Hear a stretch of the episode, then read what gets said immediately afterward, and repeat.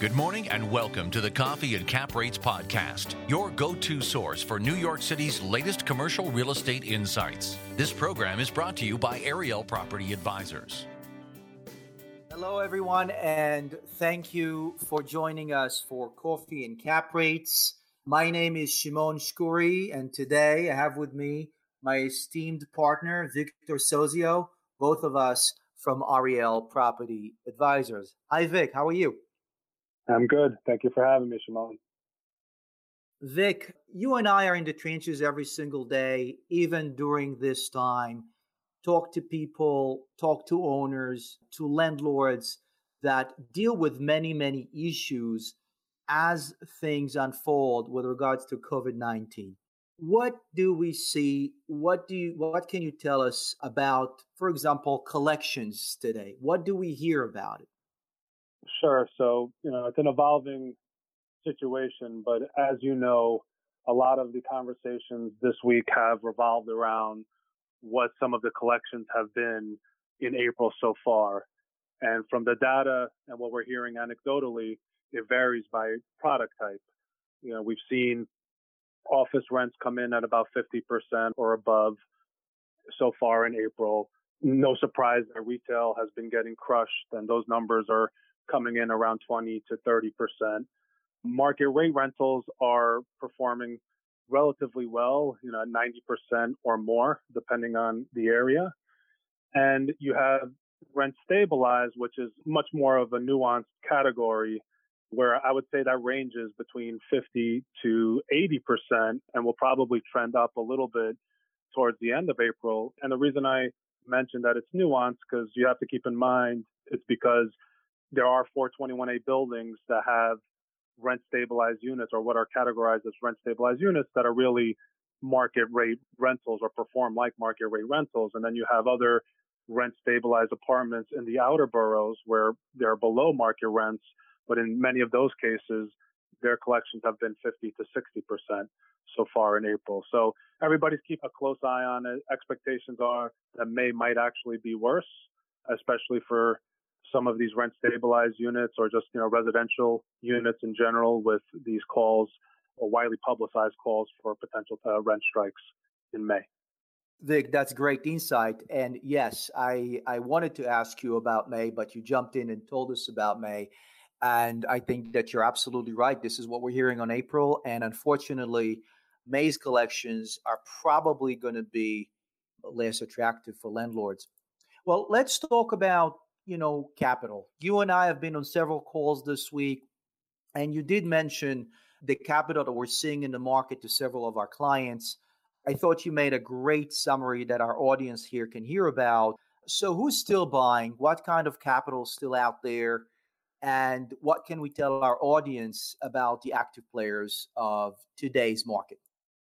So, while a lot of groups are focused on ensuring the stability of their operations and really trying to project cash flows going forward, there are still a few active buckets of capital that are pursuing deals right now. And, and they tend to mostly fall within one of the three following categories. One is 1031 driven capital, which still is motivated to do something by virtue of that 1031.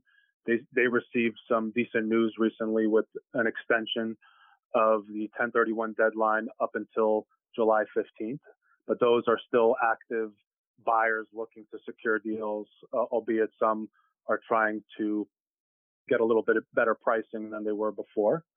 Then you have another bucket, which, you know, we consider rescue capital. And that's primarily circling or trying to source distressed opportunities in some form or fashion. And in a lot of cases, there's flexibility on where those groups can play on the capital stack, but there seems to be a lot of capital out there that is looking for distressed opportunities, and, and we put them within that category of, of rescue capital. And then the third is affordable housing capital. And these are deals that still have traction, are still making progress. And if you think about it, it does make sense because these are predicated on building a capital stack, a certain capital stack where, you know, a lot of cases there's subsidy involved. And when completed, they tend to pencil to a pretty good cash on cash return. So these deals are still ongoing, and, and there's still groups out there looking for it, and there's still motivation for to secure those type of transactions. Yes, thank you for that. I think that's a perfect summary of what we're seeing in the market in terms of active players. And, you know, we're in uncertain times, so it's really hard to predict to the extent that you can.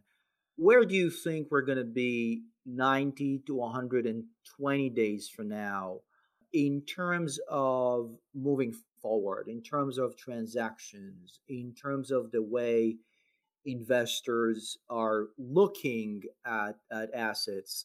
Uh, do you think we're going to be more or less in the same situation, or are we going to be better off, worse off? Where do you see us in, in, in let's say, the next three, four months?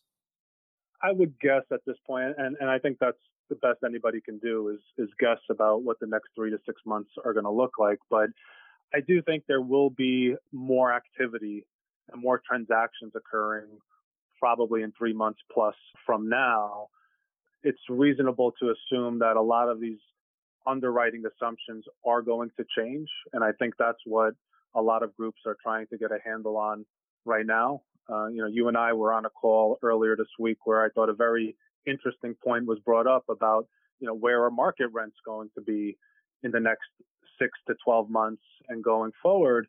And, you know, trying to put that within the context of what's happening now versus the data from what occurred back in 2008 to 2010.